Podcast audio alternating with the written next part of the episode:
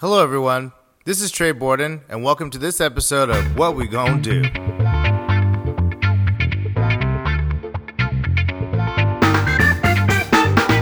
Welcome to this episode of What We Gonna Do, where we're going to talk about this immigration crisis that we are still in. I think that in recent months, it's been really easy to um, kind of focus on other things. We have a presidential election. We have kind of a racial reckoning. We have a, a global pandemic that is extremely persistent and devastating to a lot of the country and the planet. Um, but I think this is an issue that uh, is extremely relevant. Um, not just for us here in California, but for all of us across the nation.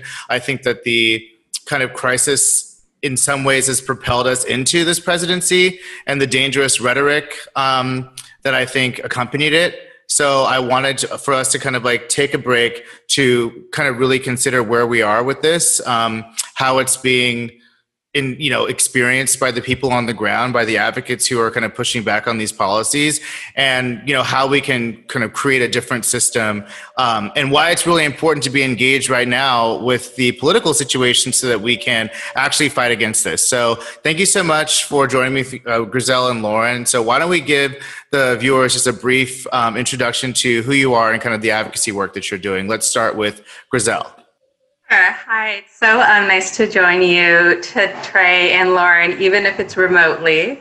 Um, so, my name is Griselle. I'm a supervising attorney at the Immigrant Legal Resource Center. We're a nonprofit based in San Francisco. We also have offices in, in uh, Texas and also DC. But we do or we engage in immigration policy and advocacy and training and education um, throughout the nation. Uh, I personally am on our, uh, I co lead our enforcement team, which is basically the team of folks that we have compiled to push back on the disentanglement between local law enforcement and ICE. So think sanctuary policies, things like that. Um, I'm also on our CRIMIM team, which means that I sort of dive into the technicalities of the intersection between the criminal system and the immigration system for example, very few people know, we'll talk about this today during this episode, that even minor offenses in the criminal space can have really drastic, disproportionate consequences in the immigration space. Um, and then finally, I'm also the board chair for Freedom for Immigrants, uh, I'm sorry, Freedom for Immigrants, which is a national nonprofit that um, advocates uh, to push back on immigration detention. And I'm also an immigrant myself. I was born in Mexico. Whole gamut. Thank you, Griselle. Lauren? Good morning. Good morning. My name is Lauren Cusatello. Um, I am the legal director at the ABA Immigration Justice Project here on the U.S. Mexico border in San Diego. But I, am here today with y'all just as, as Lauren Cusatello, immigration lawyer. I, I do not speak for the American Bar Association. I, am speaking for myself based on my experiences. And, you know, what I do is I primarily represent folks who are in immigration detention, which is a center run by a private corporation here in Otay Mesa, California. California. Uh, I, we my team tries to get folks out of detention and, and also we represent people who are uh, not able to get out and have to do their whole case while they are still confined and um, before I did this work, and then part of what brought me to this work is I, I started working as a public defender uh, 15 years ago, believe it or not. Uh, I was a state public defender in Miami, Florida, and then I was a federal public defender uh, both in Sacramento and uh, here in San Diego. And it wasn't until I got to federal court that I had any idea that, you know, we grew up hearing the expression make a federal case out of it. You think it's about bank robberies and train heists and things like that, but the single most prosecuted crime in federal court is re entering the United States after you've been removed. It's more than half of criminal prosecutions every year. And, and so, in representing people who were charged with that crime and realizing most of my clients had not been represented by counsel when they were ordered removed from the country in the first place, I, I became increasingly uh, aware and concerned about the injustice in the immigration system. Um, and, and that's what brought me to eventually working in removal defense. It's bringing some of that public defense spirit to, to the defense of removal cases in the immigration system where people have far fewer rights, do not have the right to appoint a counsel, all of those things.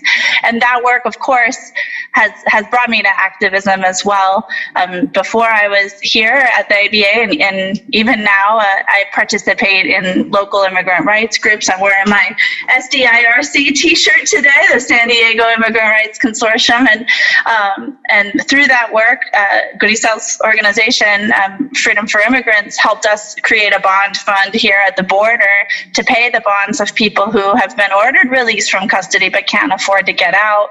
Um, and and and so we we sort of mirrored the work that they were doing up there in the bay and, and created a fund down here and, and have seen a movement for the same kind of funds to support immigrants that we've also seen in the bail reform criminal uh, arena for for a few years now um, and so I'm happy to talk about any of those things and more, um, but I'm really happy to be here speaking with both of you. Well, thanks so much for both of you. I'm glad that your organizations are already collaborating. I feel like this is a great relationship to establish. I'm glad to introduce you to you more formally. Um, and I also am really interested to talk about this kind of intersection between kind of all this rhetoric around criminal justice reform and immigration reform, because there's a lot of overlap that I think people aren't as consciously aware of as they should be. So, very briefly, I feel like in this space, there's a lot of misinformation um, about what the immigrant kind of situation even is in the US, you know, where they come from, how many people are we talking about, where do they even live, you know, you know, are they criminals or not? And so um, I think if we could just briefly give people a sense of like what is the situation, um, whichever you wants to kind of speak to that. Do you want to start yourself? Go ahead, Lauren. Um, well, I'm just going to start with, with California because California really, part of the reason that we are so progressive compared to other communities in our policies related to immigration is because we have the largest immigration population, immigrant population of, of any state in the United States. Um, you know, one in four people who live in the state of California was born outside of the United States, and that's irrespective of whether they have, you know, authorized immigration status or not. Um, and another one in four residents, there's some overlap there, has at least one parent who was born outside outside the United States. So, the, you know, this is a community made by immigrants that has always uh, had a large immigrant population, and you know, most of California was was already part of the Republic of Mexico before it became the United States. So, especially here in Southern California, there's this shared identity of so many families that goes back generations as uh, as being both of the United States and of Mexico. And here in San Diego, we have so many families that are cross border families where people sometimes legally live on both sides, sometimes the family is separated by the physical border. Um, but the facts are that in terms of immigration and crime, um, immigrants uh, overall commit crimes at a lower rate than people who are born in the United States. Um, and uh, communities that support immigrants have lower crime rates. The sanctuary communities actually have lower crime rates than communities that don't have so called sanctuary policies, policies of, of not you know, turning their residents over without warrants to immigration officials. Um, so while it is true that, that people of all immigration statuses do violate the law sometimes, it is not true, other than the criminalization of the act of migration itself, which is a crime that can only be committed if you're not a citizen, that immigrants commit more crimes than people who were born in the United States. It's, it's just not so. The opposite is true. Um, so I'll start there. um, our, our community uh, in, in San Diego is not just, you know, a Mexican United States community either. Um, because we're at the border, uh, the, the southern land border, and the San Ysidro port of entry here in San Diego is the busiest land port of entry in the Western Hemisphere in terms of daily crossings. We see people from all over the world. And San Diego has also been a refugee resettlement city for a long time before policies change, And we still resettle refugees here, but the numbers have gone down in this administration. So there are San Diegans from Iraq, Syria, Afghanistan, from Sudan, Somalia, Eritrea. We, we really, and of course, you know, we have a large population of folks who came in one of the first groups of people kind of recognized as resettled refugees, people from Cambodia, Vietnam, Laos following the Vietnam War. Um, and, and so, you know, the immigrant population is not just sort of who it's portrayed to be on the news either. It's not just Mexican, it's also not the, the more recent group of folks arriving at the border over the last five to 10 years, Central Americans fleeing gang violence and, and crime in, in the Northern Triangle. We really, the immigrants are from all over the world, it's true. And um, I, I personally volunteered at a high school here in San Diego where 94 different languages were spoken by the student body. Um, so, you know, I think it's easy to kind of paint immigrants with a particular stereotype or set of, of brushes and images, but it's it really is kind of the whole beautiful rainbow of, of people from all over the world, all cultures, all religions. Uh, and Griselle, would you add anything to that? Um, very little. That was that was excellent. Uh, Lauren hit all the big points. Uh, I think the only thing I would add is just um, adding to the tapestry of diversity that we have in the U.S. Um, you know, I was born in Mexico originally. I'm I'm an immigrant. My husband's an immigrant. His family's from India. Very different immigration stories. But um, uh, the one thing I will add is that um, especially since we are in this moment where everybody's really thinking critically about racism at a, at a new level. Um, we have Black immigrants as well, which is what one of the many reasons why, when it comes to demands like defund the police, when it comes to Black Lives Matter, Black Lives Matter, it's so important for immigrant rights groups to show up, um, not just because it's the moral thing to do, because there's so much intersectionality. And not surprisingly, when it comes to Black immigrants, they do disproportionately receive the brunt of some of the really terrible enforcement actions actions that we see um, in terms of who's arrested by ICE, who's detained by ICE. Um, which is really a system of our country's larger mass incarceration system. So that's the that's the only thing I would add is that um, you know, highlighting that we do have Black immigrants, that they regrettably do receive a disproportionate um, sort of brunt of how immigration enforcement happens and the really ugly parts of immigration uh, enforcement by the federal government. Um, and that's really why um, immigration, like so many other issues, is so tremendously intersectional.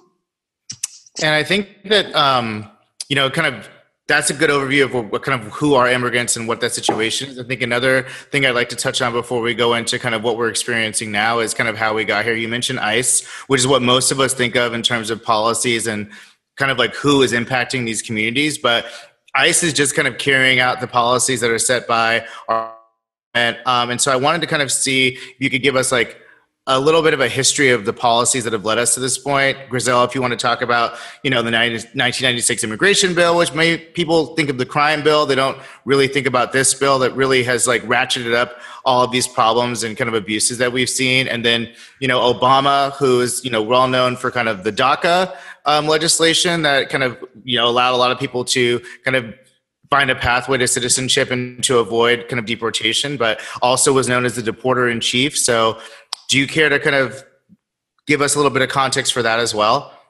Yeah, I'm happy to.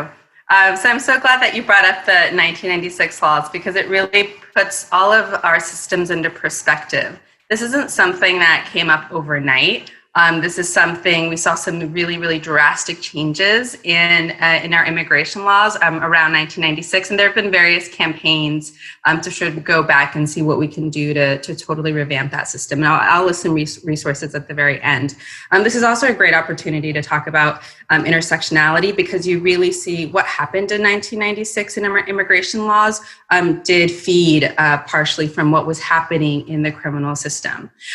so. Uh, taking even a bigger step back, it's it's no surprise that we have such harsh immigration enforcement and such uh, such huge reliance on immigration detention, um, as Lauren was describing, the practice of detaining people for the duration or for some part of their removal proceedings. Um, it's no surprise when we have that we have the largest immigration detention system in the world when the US already has the largest carceral state in the world. The US has about 25% of the incarcerated population in the world, yet we only have 5% of the world's population. Um, so, just to give you a signal of, of how uh, our immigration system really is indicative of some of the problems we have in the criminal system. Um, so I'm going to uh, talk about the 1996 laws. Um, in the context of also the war on drugs. Um, so, the war on drugs, uh, as folks uh, may remember, um, something that was started by Nixon, Reagan really doubled down on it, and it really resulted at the federal and at the state level on a series of misguided drug laws, extreme sentencing that, by the way, also resulted in really, really huge sentencing disparities when it comes to race as well. Um, so, within that context, in 1996, we had a series of laws that dramatically changed the landscape in immigration law. Um, we had IIRIRA, and AEDPA. Um, I won't go into those are the acronyms. I won't, we won't go into the long names. Um, but through uh, through those laws, we had um, just a drastic some drastic changes. So, for example, we had the start of programs like 287G, which is arguably the worst immigration enforcement program that we have, and we have a lot, by the way. Yes. 287G is a program where local law enforcement are actually deputized to act as ICE agents. Your local cop, your local sheriff can switch off his ICE his or her ICE and, local law enforcement caps.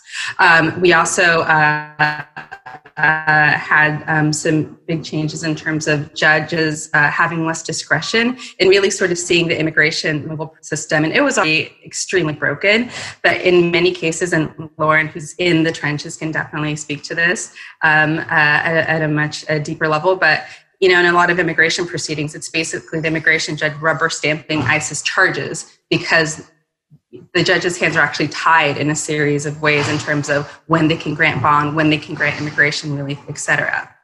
So, and one of IIRIRA's most draconian features, of which there are many, um, was really inspired by the war on drugs. So, um, with IIRIRA, um, uh, after IIRIRA, uh, we got the result that even a simple drug conviction, um, so we're talking, it could be a simple drug possession, it can be from many years ago, it can be the type of thing that any other person would just get a slap on the wrist on, or maybe now in this moment we're really thinking about legalizing marijuana, and I think it's over 30 states have legalized it to some degree.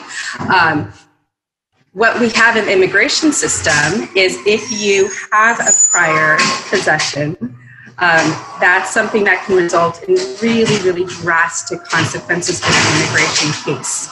Um, you have a possession, and suddenly you could be permanently barred from ever getting a green card.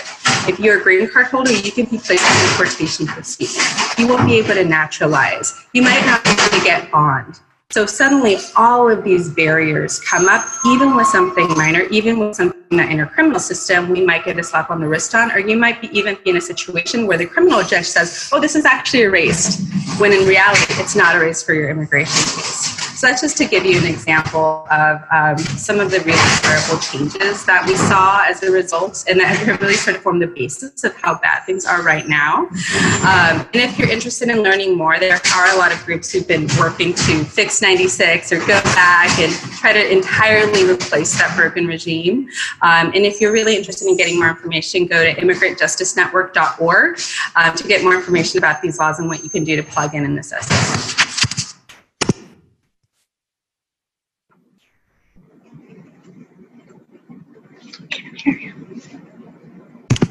Can't hear you.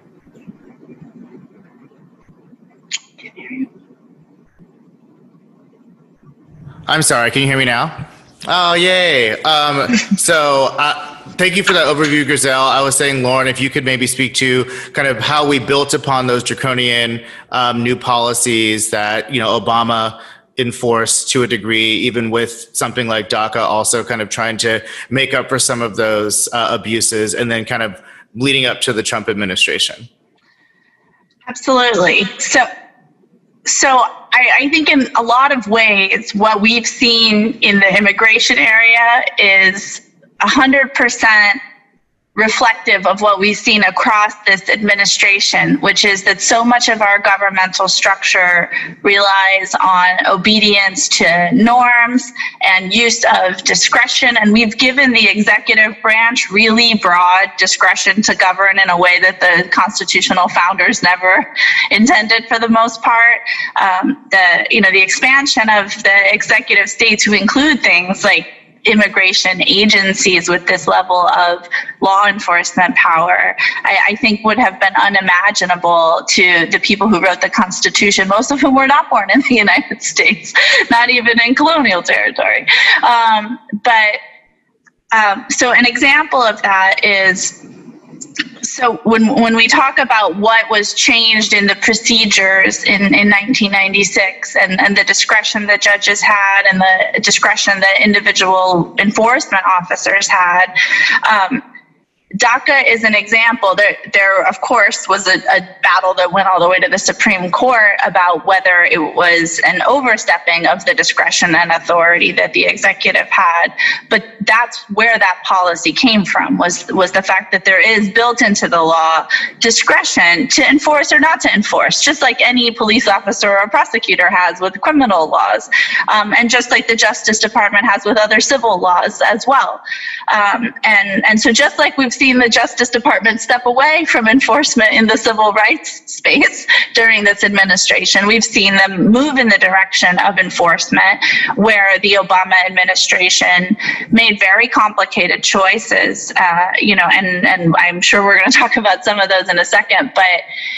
DACA was a blanket policy to say we want this discretion to be exercised in a clear and equitable and transparent way. And so DACA said, we will not enforce the immigration laws. We will grant a benefit known as deferred action, which is essentially a promise not to prosecute you in the civil sense. We will grant, and then we will grant work authorization, the most controversial part of DACA, uh, to people who meet a certain set of criteria, who come forward and identify themselves and apply. Um, the the flip side, what we've seen in this administration um, is, for example, there are many people, and, and, what we saw in the early, especially early days of the administration, many people who had been ordered removed by a judge because the, the laws that were passed in 96 give some people no real option once they have been encountered and placed into some kind of removal proceeding um, in immigration court. Um, some some people there there's nothing that can happen but removal, an order of removal, um, and yet uh, what you would see the agency do in its discretion was grant what they call a stay. So each year they would say, you can stay here one more year. You don't have lawful status.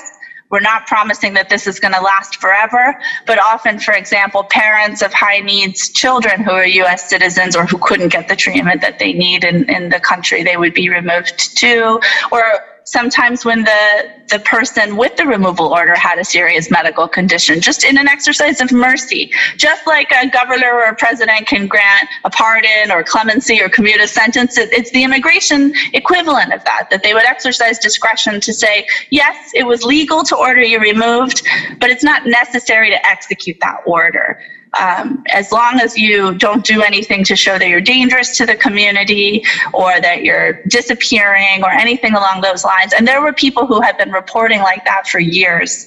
Um, and then in the early days of, of this administration, you saw a lot of those stays either not being removed or being terminated, and people with very short notice being removed from the United States with you know no recourse because the order had been final for years. Um, and and um, and so th- that's the an example of the way in which really the discretion has gone from one end of the spectrum for the most part to the far other end of the ex- the spectrum, and that we've created laws that give that room. But like we've seen across so many areas where we're trusting the president or trusting the people the president appoints to enforce the laws or apply the laws in a way that's equitable and merciful and kind and humane. Um, this administration has overwhelmingly failed to do that and, and in fact leaned in the direction of enforcing the laws in an inhumane and cruel way with the intention of deterring uh, any kind of migration or seeking of refuge based on the way in which they exercise their discretion. Well, okay, so now we're kind of venturing in. I mean, we've kind of we could have overviewed Obama, you know, who you you know, I think we can say had a complex uh, view and stance on immigration. Um, but I think that what we are now all very aware of is the types of, I mean, beyond just kind of the discretion change, we've seen some policies that are like especially cruel and punitive that this administration has um, promoted, you know, as a part of why they should stay in power and kind of enact the Republican agenda. Um, and let's go over some of those. Griselle, you might want to speak to. And we know we've seen the child separation. We know about the Muslim ban. I mean, kind of define what this era has really meant in terms of like a change in tone and kind of intended impact.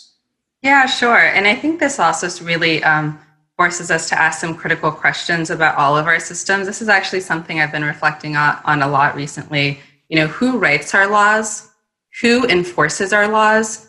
And whom are those laws enforced against? Whether we're talking immigration, whether we're talking the criminal system, is that if you took a photo of who is in each of those categories, it's not surprising that it's largely defined by race and class. Um, so I just want to note that just because I think that um, there really is so much intersectionality over what's happening in the immigration system and in the criminal system. And so when we're calling for things like it's not enough to reform the systems, we need to abolish and rebuild. I think that that that really carries through to immigration as well. Um, so, in terms of uh, some of the things that we've seen in the Trump era, and I might focus just on um, sort of the criminalization framing that we've seen, um, which, by the way, isn't new in terms of the Trump administration. In fact, it is something that we saw even under the Obama administration um, when Obama was. Um, uh, announcing some changes in, in the manner in which he was going to enforce immigration law um, uh, apart or in addition to DACA, so people who weren't covered under DACA. Um, he, the, what he announced was that he was going to go against, or the, the federal government was going to pursue felons and not families.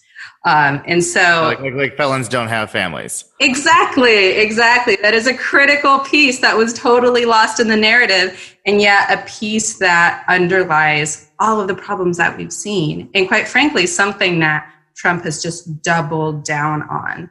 Um, you know, uh, ICE actually issues uh, on a regular basis how many people they arrest, and it's just a laundry list of the worst things that they can find out about people so that they can criminalize them as much as possible to justify all of their practices.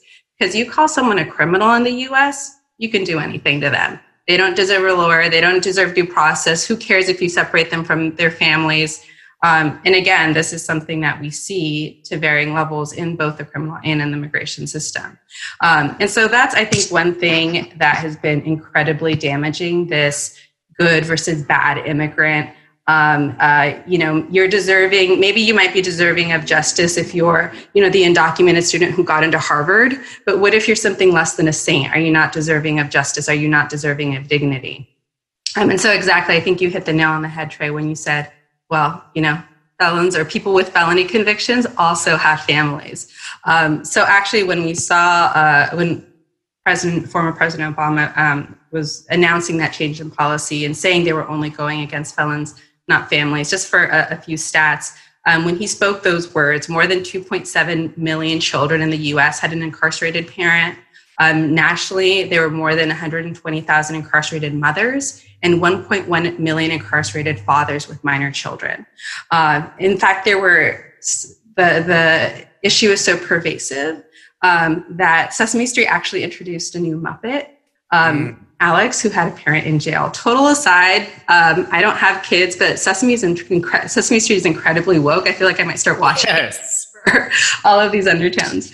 Um, but but again, the Trump administration has really doubled down on this on this narrative, and it's really been um, kind of at the heart of um, some of the problems, uh, some of the policy decisions that we've seen. So when it, he's really really drastically attacked. Um, what we used to be, we used to call them community policing policies. Today, in the narrative, they're called sanctuary policies. But again, that practice to say, why is our local law enforcement helping ICE? Why is our local law enforcement dedicating local resources to assist this huge, incredibly well funded federal agency? Um, and so that's actually hap- something that happens in almost every jurisdiction in the US um, that our local law enforcement will, to some degree, help the federal government identify, deport, detain people.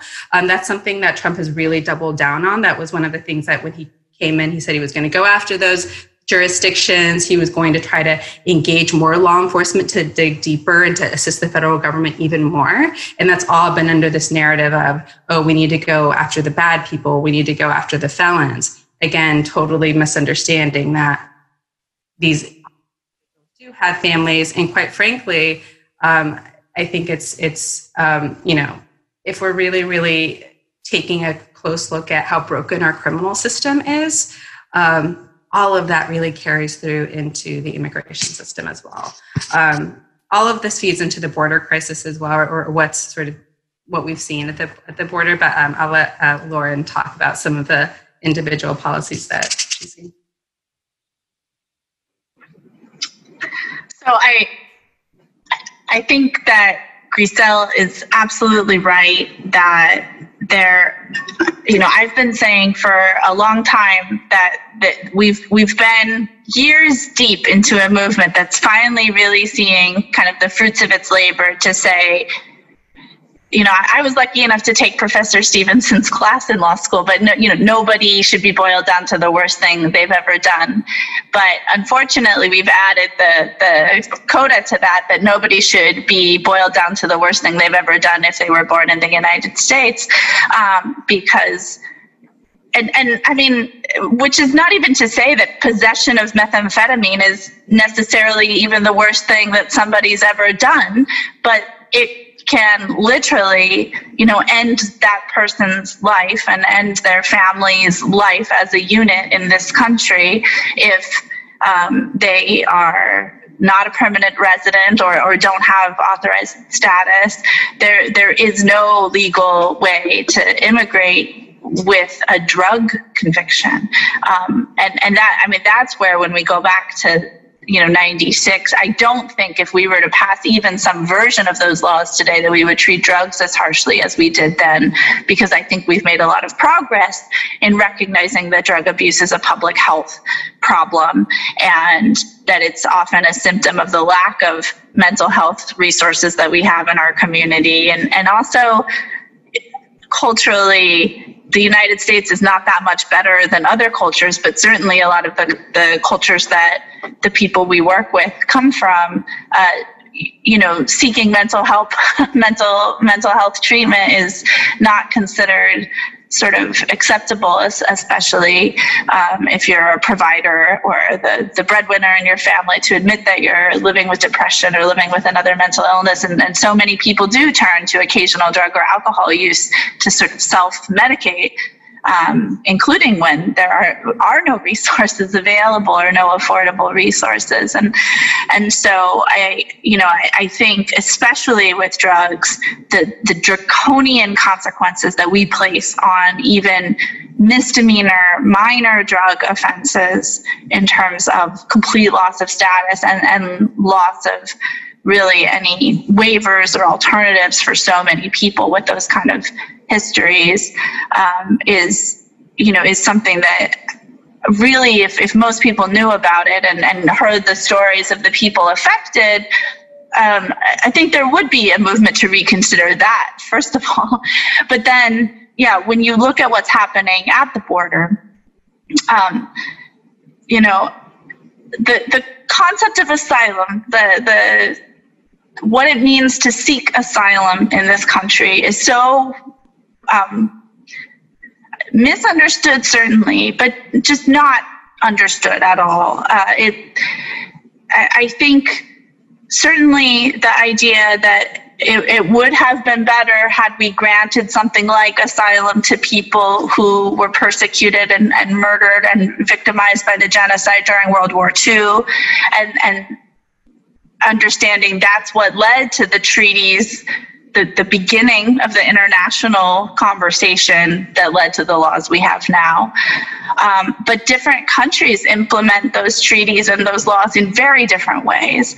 And in the United States, unlike Canada to the north and Mexico to the south, we have no category of visa or permit or you know temporary permission to be present in the United States that's based on the fact that you are afraid.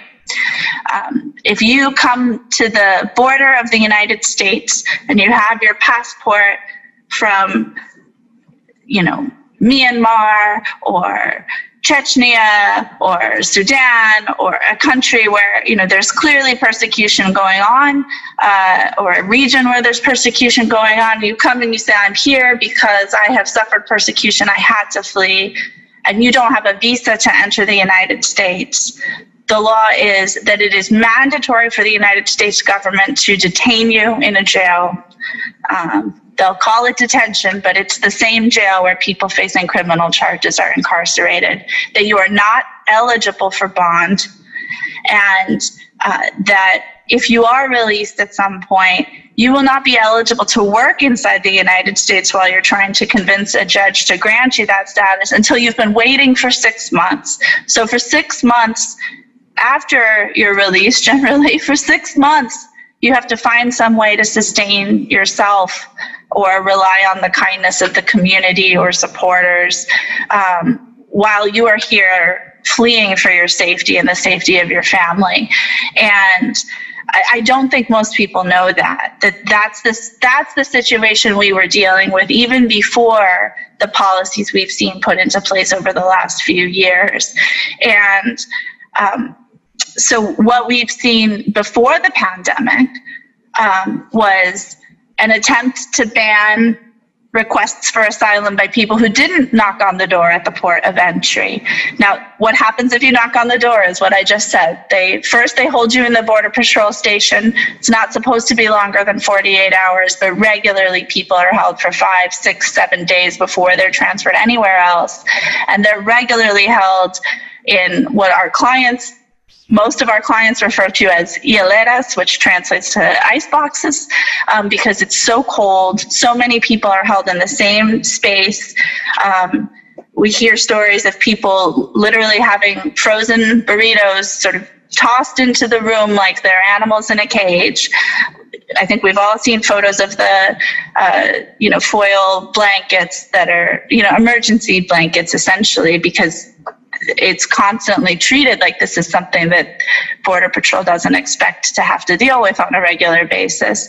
Um, and so many people don't want to put themselves or their children in that situation and go around. Uh, and also many people who are uh, attempting to come here and seek protection, you know, have to rely on smugglers because the the violence and crime along the journey is very dangerous. And, and most people don't know the way. Uh, people who are not from the region have no reason to know how to get to the border. And and so the first thing this administration tried to do is say if you didn't go and wait at the port of entry and ask an immigration officer there to put you in jail and, and make you wait for a judge and make you wait for an interview to even determine whether we believe that your fear is real enough that you get to see a judge people who made the choice not to put themselves in that situation, that they wouldn't be allowed to apply for asylum at all, that they would be automatically denied. Um, even though the law says a person who is present in the United States without any regard for how they arrived in the United States is, is eligible to apply for asylum. Uh, the administration tried to issue an executive order ending, basically contradicting the, the law passed by Congress. Um, and that first attempt has been shut down so far.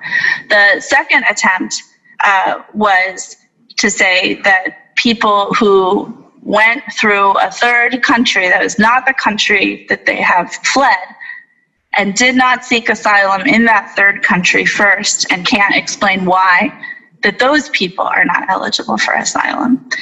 Um, and another thing that is happening now is, is that they are attempting to completely change the process by which people who present themselves in the border region seeking asylum um, are sort of sorted, for lack of a better term, into people who are eligible to move forward in the process and people who aren't.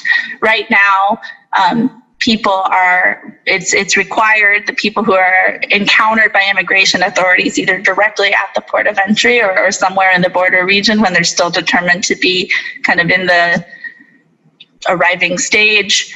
Um, those people are entitled to what is called a credible fear interview, which is when an asylum officer interviews the person about why they fled their country and why they fear violence or threats of violence if they're returned to that country. And then that officer doesn't decide you get asylum or you don't. The officer just says you, you have a credible enough claim in that I understand your story and, and if your story is true and you can corroborate it that it would qualify you potentially for asylum, uh, that you should be able to present this to an immigration judge. Uh, the administration has proposed essentially allowing the agency to decide what that process looks like. Um, the agency has set up this process for years now. It's looked like this. Uh, and what they want to do, we, we don't know exactly, uh, but what most people predict is that that process would all happen in a border patrol station or in the port of entry holding cells or or even in on the other side of the border for people that are apprehended along the border. That just like we're making people wait in Mexico to come to court right now that we would set up tents or camps or things like that along the border and hold people there and do that whole process there um, without not not with trained asylum officers who research conditions in the various countries that people regularly flee, but border patrol officers who require nothing more than that that law enforcement training that they get at the beginning of their career. And other than that, their training is all law enforcement related. They they don't receive the robust training in human rights law and asylum law and the conditions in various countries around the world that people whose role is to be an asylum officer get.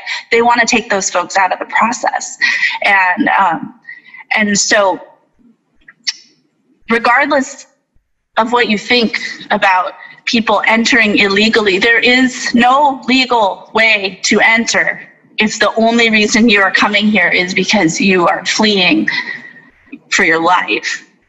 Um, th- there's no legal way to do that on emergency notice. You can ask for the agency to exercise its discretion and allow you to enter there but there is no permit you can apply for you can apply for a tourist visa and it will probably be denied I mean, um, that I mean, what's what's really like characterizing all of this for me, and I think what's characterized a lot of the protests that we've seen recently is just like our our system seems designed to prey upon the absolute most vulnerable people that we encounter and that we criminalize them that we don't even give them the rights that we say they they have. And i think that like we're just going to see more of that should this administration you know continue to be in power not to mention how absolutely demoralizing this is for you guys on the ground who are actually like encountering these families or you know trying to fight against these policies i mean i can't imagine how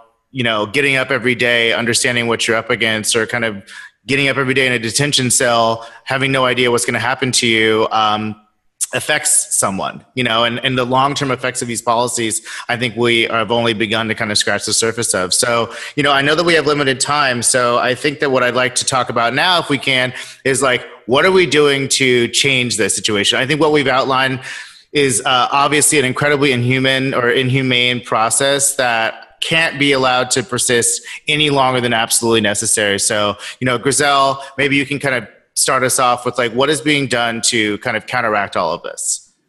Yeah, of course. So, um, as we've been discussing federal immigration law, a lot of uh, when we when we talk about our very when we talk about immigration law, we are talking about federal laws, um, and so there is a tremendous amount of, of work being done to think through how we might be able to change these laws um, at the federal level. However, there's still a tremendous amount that can be done at the state and local level because, as we've discussed, it turns out that our local agencies actually play a tremendous role in propping up and supporting the federal government's detention and removal system.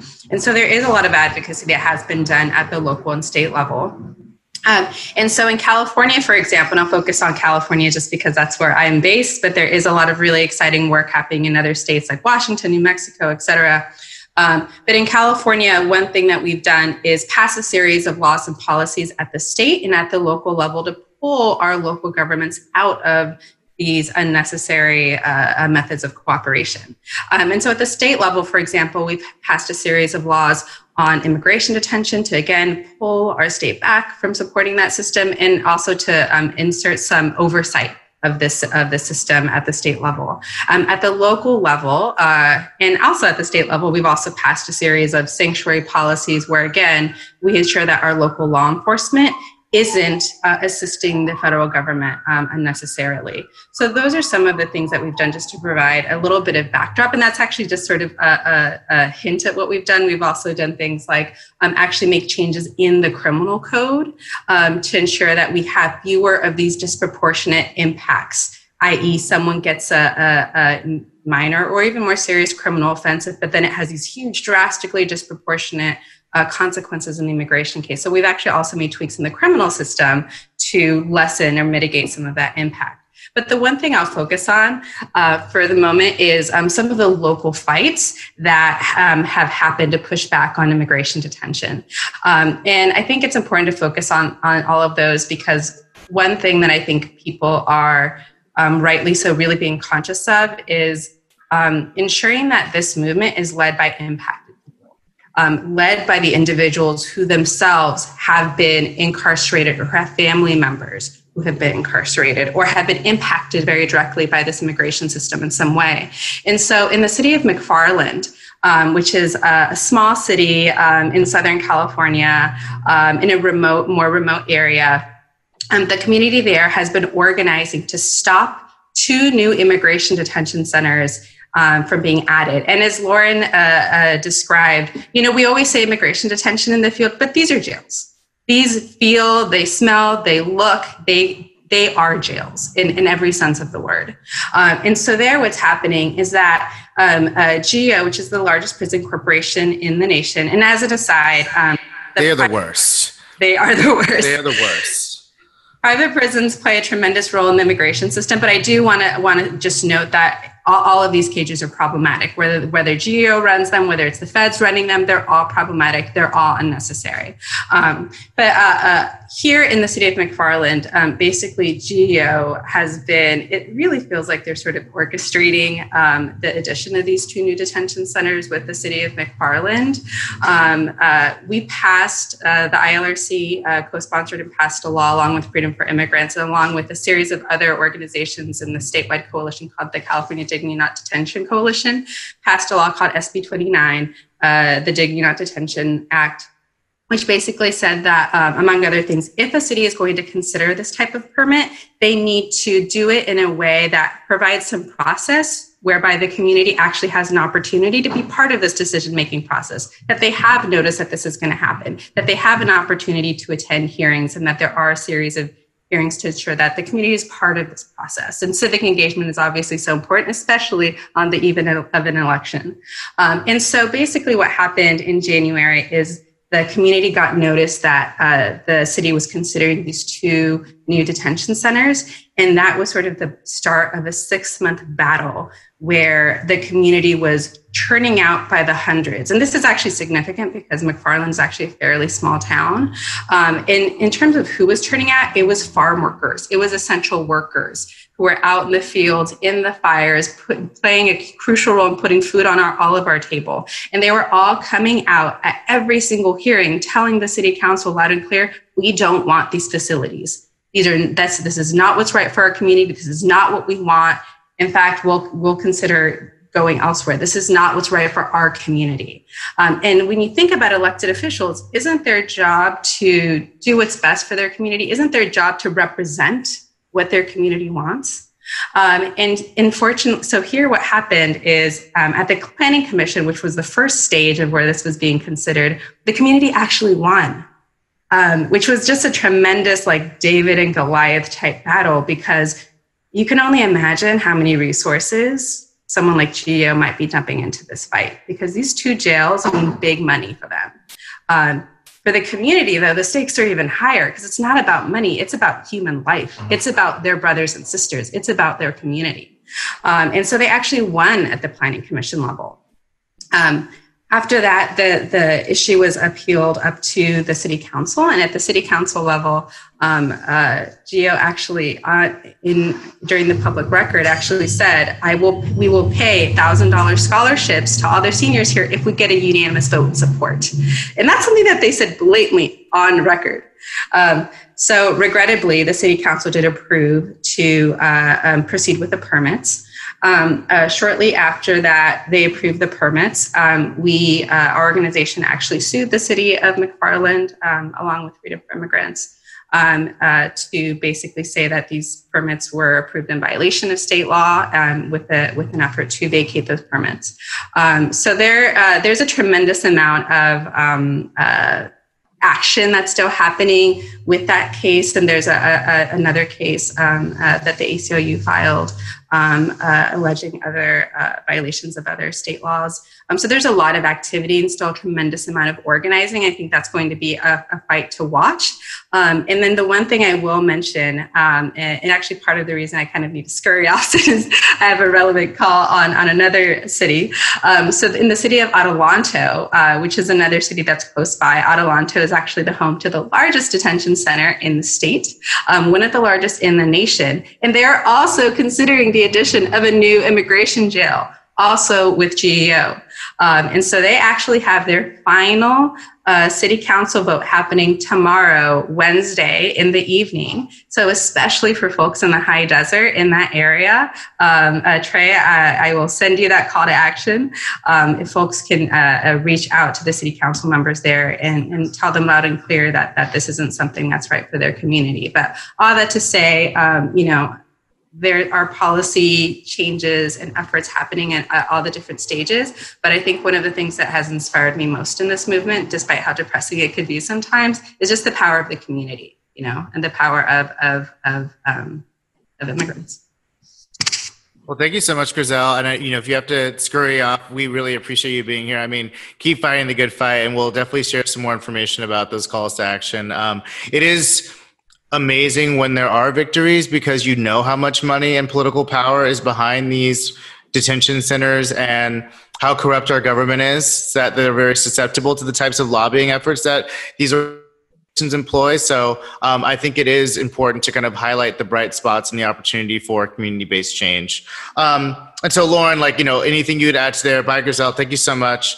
Um, i think the kind of like understanding what's at stake uh, before we kind of go into any more calls to action like what does it look like if we if this administration kind of continues for more years um, what type of impact might that have? I mean I, I hate to traumatize all of us by you know thinking about that possibility but i just want to understand what would happen to the extent we can. Yeah um, it, it really depends on the perspective from which you ask the question if you're asking the question from the perspective of, you know, Central Americans fleeing violence, um, who are the, the people for whom the door has been shut most dramatically and cruelly, um, people will die or be tortured or be persecuted. And um, it, it comes up regularly in our work um, in the sort of advocacy and outreach and messaging part of our work that it is worth remembering that our country tells ourselves stories about ourselves and our history uh, and, and often tries to forget the stories that we don't want to tell. But this is a country that denied a visa to Anne Frank. This is a country that turned a ship of refugees around during World War II. And the laws we have now are part, in, in part to atone for that. And um, and so we we have already there there are plenty of things that have happened over the last few years that we will be atoning for. But if this continues for four more years, I, I expect more cruelty and more tragedy that would be preventable. My the source of hope that I have is, is that other countries might recognize that the United States is no longer a safe place for refugees to seek refuge, for people we call it asylum seeking if you come on your own rather than being resettled by an agency. But uh, we distinguish when we talk about folks between people seeking asylum or people who are refugees and people who are immigrating by choice. Um, certainly fewer people are immigrating by choice to the United States because we have created this invisible wall of regulations and increased fees and delays in processing applications, not to mention just the cultural and rhetorical hostility that foreign born people in this country are experiencing, especially if they are not from Western European nations or if they are from those nations, but their skin color belies their origin. Um, and, and so, looking at it from the perspective of business owners or universities or the regents of the board of the University of California who have been participants in almost every lawsuit related to these policies because they recognize that we will lose the diversity of experience and perspective and ideas and ingenuity and, and everything that comes with legal immigration if we restrict what legal immigration looks like. Um, and um, we will separate families by force. Um, the, there was a lot of attention paid to the separation of families at the border, which was a, a true tragedy and, and humanitarian, uh, just wrong. Um, but it was telling that then Secretary Kirstjen Nielsen said that it's inherent in law enforcement that you know we never arrest the child with the parent and and sheriffs and local law enforcement officials were saying it's you know it's inherent in law enforcement that families be separated at least temporarily. Um, but removal is a permanent separation. Uh, the only alternative is for the person to commit the federal crime of returning to the United States. And so, if we continue in this direction, um, we will we will see families with citizen children who have never known any other country separated from their parents who are removed um, to to someplace else. And um, and, and, and I know this sounds uh, hyperbolic, but we will have lost something of who we are if we don't you know I, i'm proud of our community and, and the international community for recognizing once people became aware of the, the inhumane family separation crisis at the border that, that that was not who we wanted to be. And you know, many in our community of organizers and activists say, well, there are ways in which that is who we have been. And of course, I mean, this country was built on many different versions of that same wrong, um, generations worth of versions of that wrong. Um, but we are trying to do better, that we should always be trying to do better. And the fact that it has been done and was done so many, so many times before is not a reason why we should allow these things to continue to happen. And when we have made progress and, and when we see people being successful and, and we see people with more obvious immigrant backgrounds leading, um, becoming elected officials, when we see refugees elected to Congress from African countries. And, you know, we should recognize that if we don't say no to these things in one way or the other, I, I'm not saying that it, we will lose our identity on November 3rd if things don't go a particular way. But if, if we don't start speaking out about these issues the way that people are in the street talking about other you know violence by law enforcement that that's a conversation. This is not the first time we've been having it but it's long overdue to be having it again. And um, you know i i think that's the, the impact of entrenching the direction we've been going is is really I, I think there's a way in which I don't know that we can ever regain moral legitimacy as a, a defender of human rights if if we keep embracing policies like these or tolerating policies like these. You know, Canada recently removed the United States from its list of safe third countries to which people seeking asylum could be relocated instead of Canada because they, they have determined that our policies are not fair and equitable and humane toward people seeking refuge. Um, and that's our next door neighbor.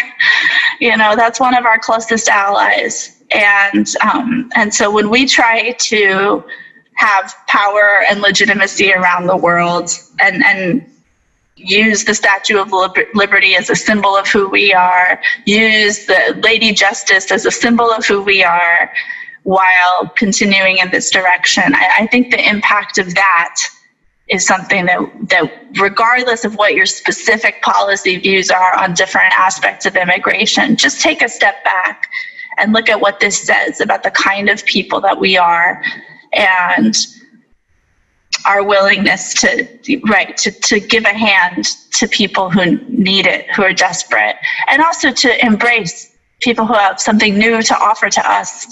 Um, that should be who we are. That is the identity we were all taught as children. and right. um, and even to the extent that there's always been a lie underneath that, that that's our responsibility is to make that better, to, to try to minimize the lie, maximize the truth of, of the dream that we all got taught in school. Right. It's like, you know, the, the credibility that we may still have, however, you know, kind of ill gotten or kind of ill, undeserved it may be. I think that, you know, what, what we've been describing here and like what a lot of episodes have been dealing with is just kind of like treating people with human dignity. You know, whether you're an immigrant or you're trans or you're black or you're, you know, even a criminal. You know, I think that people deserve to be um, recognized as human beings and, I think our policies need to reflect that. And I don't care if your issues around kind of women's, you know, reproductive health or immigrant rights or the LGBT communities, you know, uh, fight to kind of attain equality uh, and escape violence. Like these are all connected issues. It's just people's like lack of willingness to treat one another with the respect that we would want to be treated with, and the policies that we end up having uh, reflect people's unwillingness to do that. So I really do think that like this whole reckoning is like the giant reckoning of all of this. It's like, are we people who care about that? Are we a country that's willing to admit our shortcomings in the past and our shortcomings in the present in order to de- like develop a new way forward? Um, and I think you said it extremely spot on. Like entrenching this direction, um, I kind of damns us to a future where that is never again who we are. If we ever were, it definitely will not be that way in the future. And so I think that that should scare people of all political persuasions because all of us want to believe that we live in a country that stands for something of value that stands for something aspirational and that you know kind of gives people from around the world who are as talented as you could possibly be a platform to exchange and develop and kind of fully realize their ideas and ambitions. And like that's how we've gotten away with all this is that if no matter where you're born if you're like i have something special and there's only one place in the world to go make sure that i maximize the potential of that it's america. And that's why we've been able to get away with so many of these injustices because we were still able to credibly present that as an option for people. And i feel like we've undermined that substantially um, in recent years. And I think that like we have a lot of road to cover if we're to ever kind of convince people again that that's something that we offer. And I think that that is something that's really special. The fact that we have so many immigrants here, unlike every other country, there's people from everywhere here. And if we start to say that that is we want, then the promise of this nation is um, is done for. So with that all being said, how can we get involved in the fights that you're involved with, Lauren, um, and kind of any specific calls to action that you'd like to tell us about um, before we conclude? This has been really, really wonderful, and I really appreciate you kind of sharing your expertise and your feelings um, from Lauren, but built upon you know many, many years of service and activism and kind of experience with this on the front lines. It's been very valuable. Well, thank you. Thank you for inviting me. Uh, I'm happy to have this conversation um, with anyone who wants to know more about it. I, I think there's a few different levels on which people can get involved. Some less direct and more personal, um, and and some more political. And so I'll give you options kind of at every end. Um, so starting with the more personal and um, and, and kind of one's own life. Um, so first of all, um, this is an area where there is a, you know, there, of course, there's always a tie into capitalism. Uh, so, I, you know, you can look at your uh, personal investments or retirement funds or things like that and find out if you are invested in private detention companies. Um, and just as there has been a movement to divest from those companies uh, for the purposes of ending mass criminal incarceration. As, as Griselle said so correctly, there really is no separation. The, the detention center where most of uh, our clients live during their cases is is actually um, funded by a contract with the U.S. Marshals to hold people in federal criminal custody, and the ICE the ICE portion of the contract is just a rider on the criminal contract. So it's built to be a criminal jail. And, and many of these um, agreements are just with county jails to lease out county jail space for people in immigration custody. But when that's happening for profit, you know, ask yourself, do I want my retirement or my wealth to be funded on the backs of, of these people who are being held in these cages? Do I want my financial interest to be at odds with um, what I think is right? and uh, and and so I think in general one should try to divest oneself from the incarceration industry. Um, but I it, it's a personal choice. Depends on one's attitudes towards divestment. That that's one thing one could do. That's a concrete action. Um, I also think it's valuable for those who are interested in this kind of thing. If your family has an immigration or asylum seeking story of your own, that you have any kind of access to. I think it's valuable to to learn from the experiences of your own family. What what brought your family here, and and maybe even what were the policies like? You know, people like people who did have a relative come through Ellis Island can look at the Ellis Island logs. Um, certainly i you know i know many people whose story was a, a kidnapping and enslavement story. It, it, can be very painful to visit that story but even that i think has the same kind of value that your family's journey in whatever form it took to arrive in this country sort of being informed about that and considering it i think will aid you toward having empathy for people who are making journeys that are either similar or not. Um, you know, at, at this moment in time, maybe motivated by some of the same factors for a lot of people.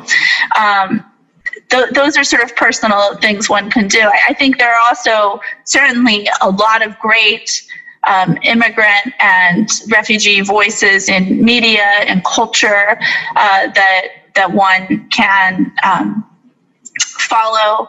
Um, I, I, can provide a list. I don't. I don't want to leave anybody out, but um, you know, I think there's a lot of great things going on in journalism right now around this issue, and especially, as Griselle said, voices of people who are personally impacted or have experienced these things, people who have immigrated lawfully and want to share those stories uh, of treatment and bureaucracy and all of those things, people who came seeking asylum, every, every flavor of uh, story of arrival in this country from another is, is out there. And uh, again, I think just informing oneself about the personal stories is such an important part of really understanding this is not just a policy issue. There is almost no policy issue that's just a policy issue. It always boils down to impacts on people.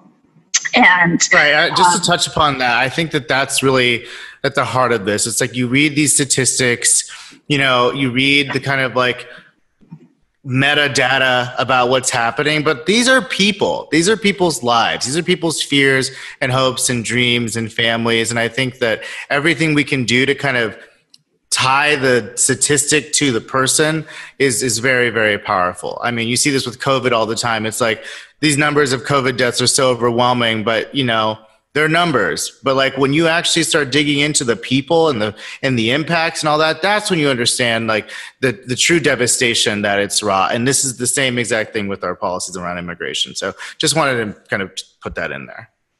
Yeah, and um, and just like there are personal things to do that that are surround you know that surround race and and gender and and sex, um, you know, just you can buy black and buy immigrant at the same time. you know that that's often true, especially if you live here in Southern California or in Florida or in New York. There's a lot of you know black owned, immigrant owned businesses that one can support.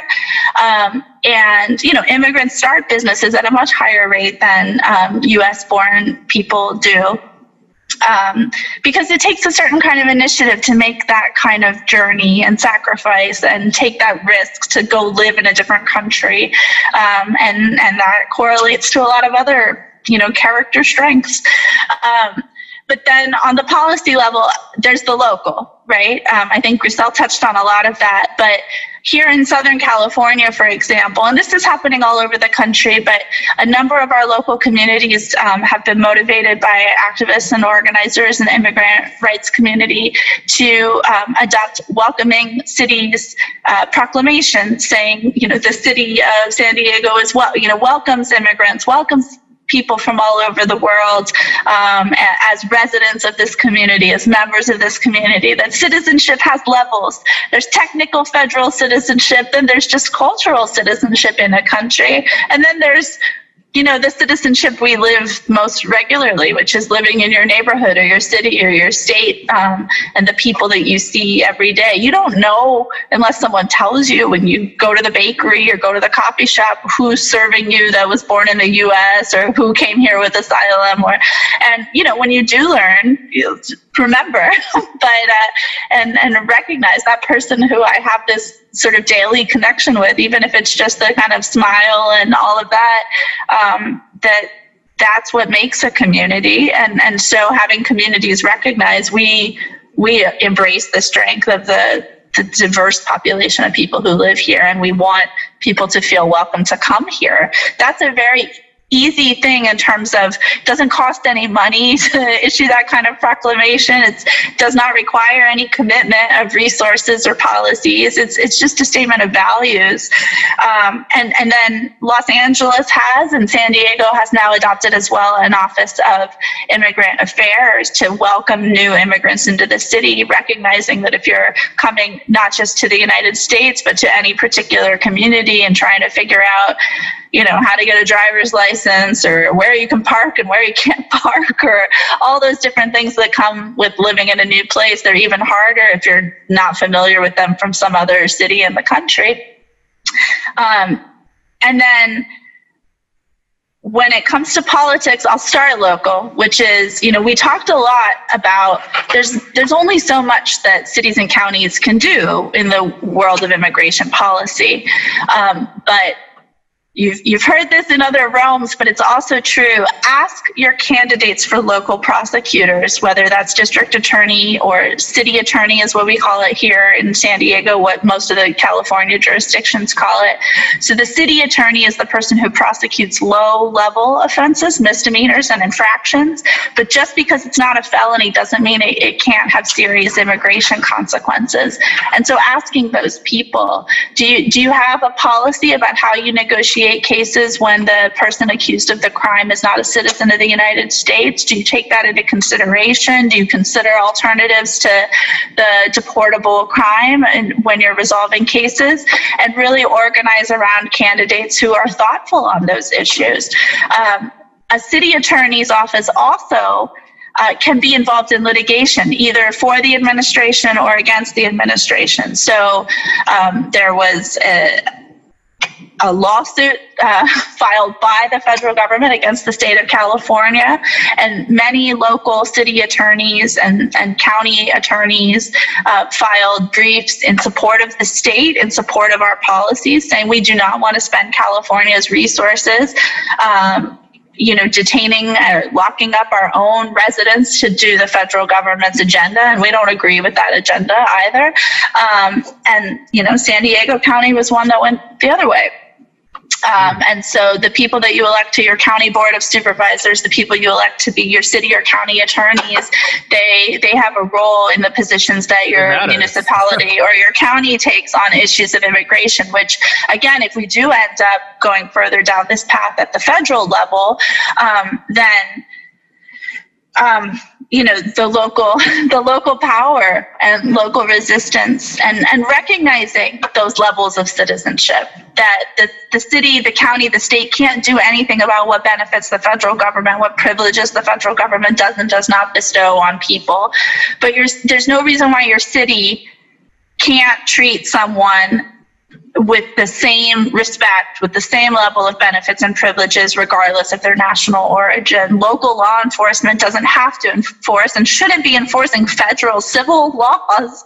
And um, and so I think really thinking about what kind of officials, and it really shouldn't be partisan, right? I mean, this should this should reflect a recognition of the value, you know, that that most of most of or many of the major corporations in this country have been founded by immigrant entrepreneurs.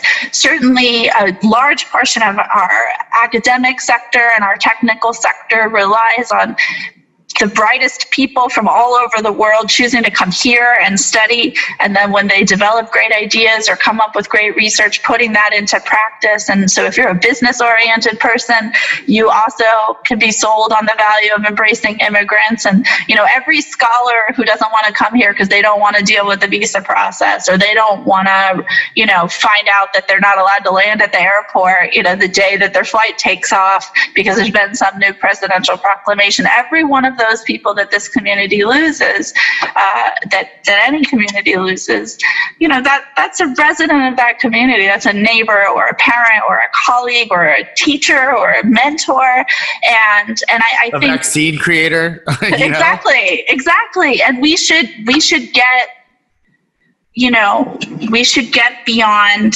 partisan politics on this one. There are pieces of it that, that may be partisan for quite some time, but there are pieces of it that really are just human decency. Um, and um, so that, you know, I think those are the local things, state and local things one can do. And, you know, just raise these issues, um, especially populous communities our, our coastal areas or any place with a large urban population where there's likely to be more enforcement, your, your state and local government should be taking a stand on this. Also, if your community relies on agriculture, you know, take a look in the mirror at you know who you are and and what makes your community strong and and just own that and and embrace it um, and um, and then or at least I would don't say, be blatantly hypocritical and you know immoral. It's like you see someone. Yeah.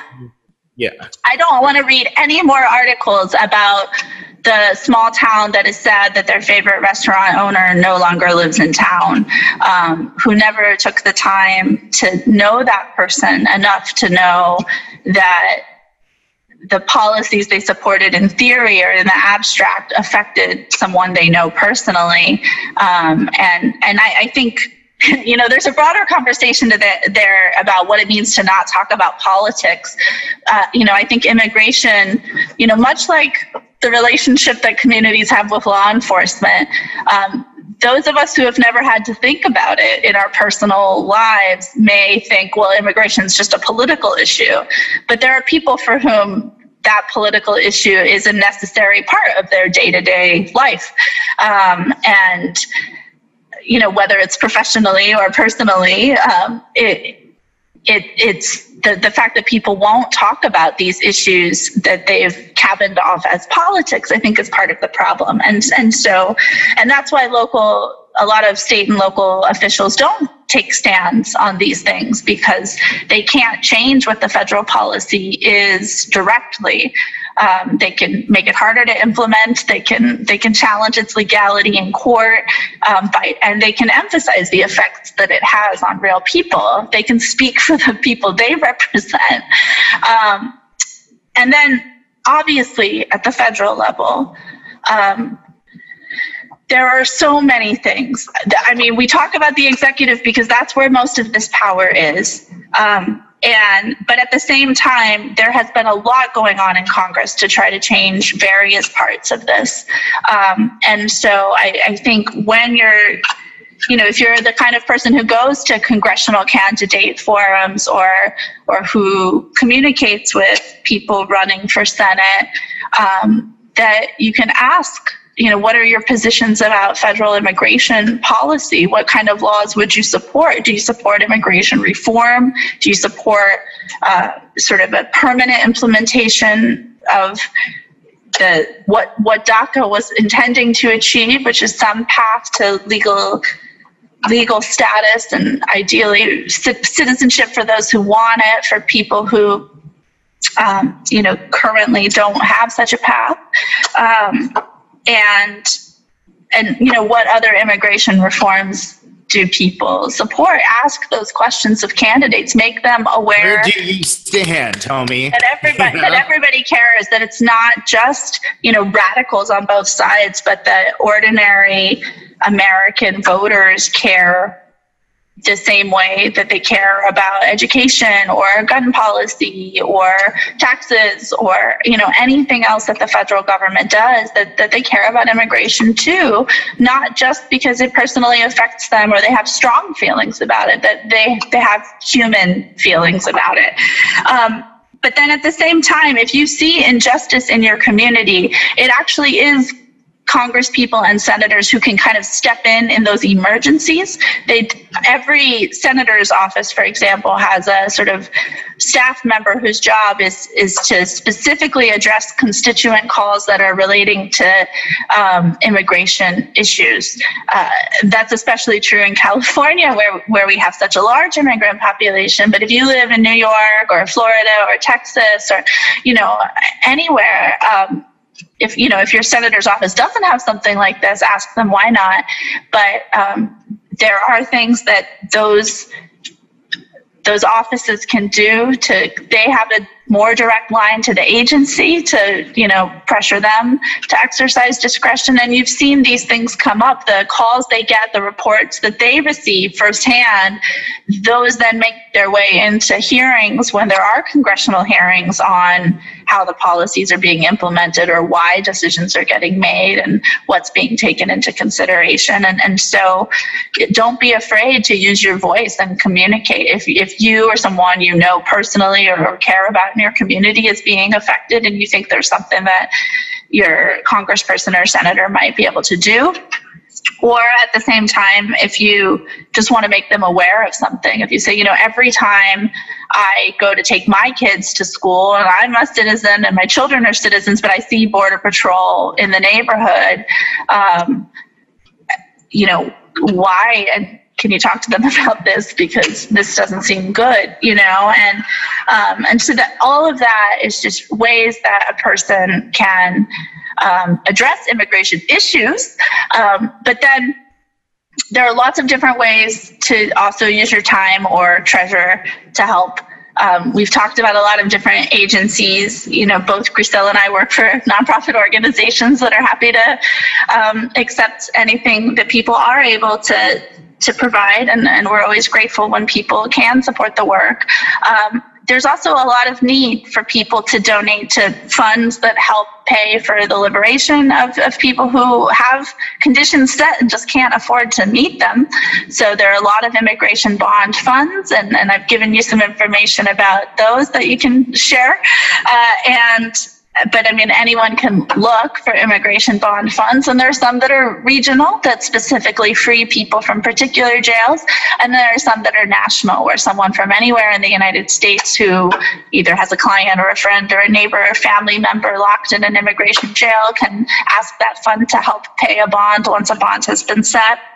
Um, and uh, and then there's so many different skills that people might have um, that can be helpful either to advocates or just volunteering directly with immigrants. And it does depend on where you live to some extent, but in this time where everything's happening remotely, um, you know, it really depends on whether you want to use your professional skills to help or just language skills that you happen to have or um, or you just want to you know, be even, a pen even, pal, you know? Yeah, I, mean, I mean, even even communication skills and art skills. I mean, I want to spotlight one project, which I think you're aware of. is called In Plain Sight, which was a effort between artists and writers and Sky Typing, a Sky Typing company to type messages over detention centers throughout the US which um you know which a kind of makes people aware that they're actually near a detention center, but also kind of provides a message for those who are incarcerated, those who are doing the incarcerating, and the kind of wider public to consider um, what is happening to these people under these systems. And that's a really innovative way for, you know, if artists and sky typers can collaborate in a way that raises awareness and kind of draws attention to this issue you know the anyone with any kind of communication skill or any kind of professional skill or kind of educational ability um, i think can contribute. So i don't think it's people i mean both you and Griselle are attorneys and obviously you're doing a lot of the kind of like on the ground work to kind of fight for people but it's not just people with a legal background. I think anyone who uh, kind of cares about other people and you know you treat this as you treat any other kind of cause you care about. There's a way to get involved if you're motivated. So um, i just wanted to put that out there too because i think so many people think this is so overwhelming and so legal and so kind of hard to nudge that they, we'll just leave it to the lawyers and the advocates and the judges and the cops. It's like no everyone needs to play a role in this if you want it to change. That's absolutely right. That's absolutely right. And and I think just continuing to pay attention to what's happening, you know, and just like any issue, read critically, look for the more personal stories um, that that actually explain more than one perspective on these things. Um, and yeah, any, anyone who wants to come to the border and see for themselves uh, when that's a safe thing to do again, just let me know.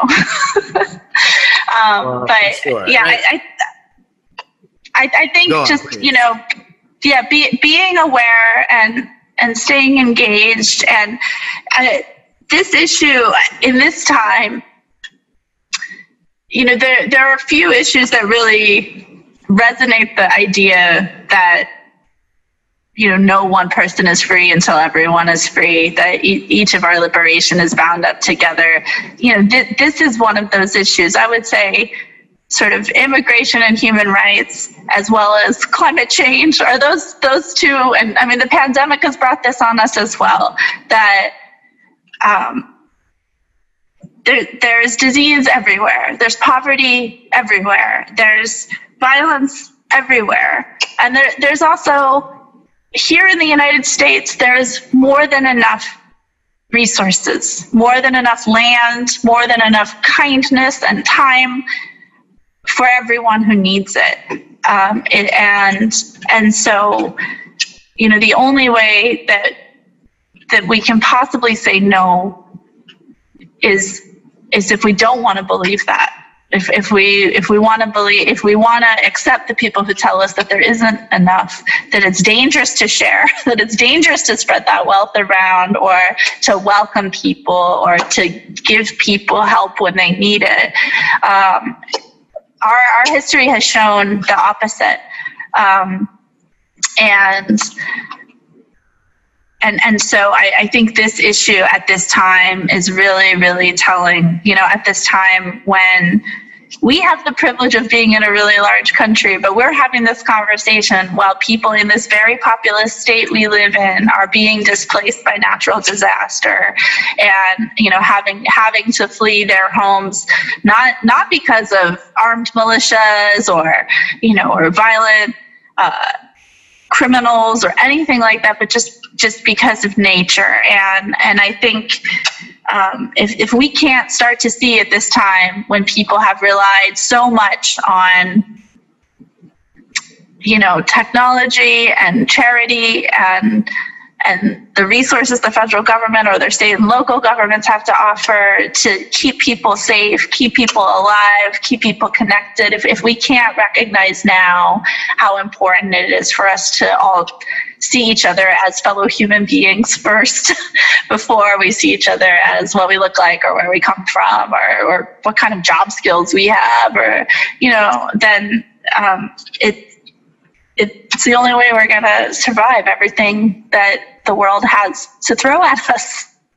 And it's not done, you know. So I think that like that's that's a very kind of good note to end on. Is that if if we haven't seen what we need to see to kind of turn this around and understand that this is the only forward that will work for everyone is to understand that that we have more in common than we don't and that this scarcity fearful mindset is what limits us. It's not the actual reality of our resources. It's like how we choose to think about them. And the more we share and the more we welcome actually the more there is. And so i think that yeah if we don't start to if we haven't seen enough now then i guess we don't des- we deserve what comes. Um, well, thank you so much, Lauren. Um, I will post the resources that you sent to kind of send people your way and to Griselle's way.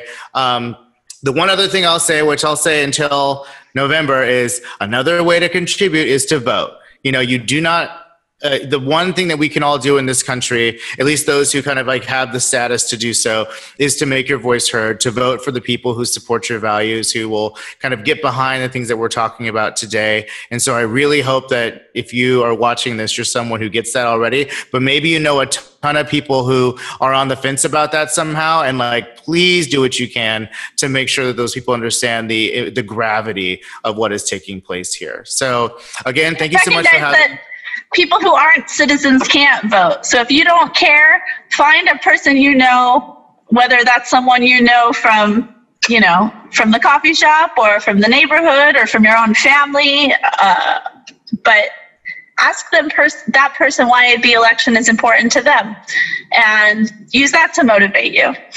Um, because you know not everybody gets that privilege who lives in this country who pays taxes who contributes who serves in the military you know? Um, so uh, you know recognize that it is a privilege. It's not a right you know? And um, use it wisely. Please um, well, keep up the good fight, Lauren. Thank you so much again. And uh, thank you for tuning in to what we are going to do. Have a great day. Bye bye.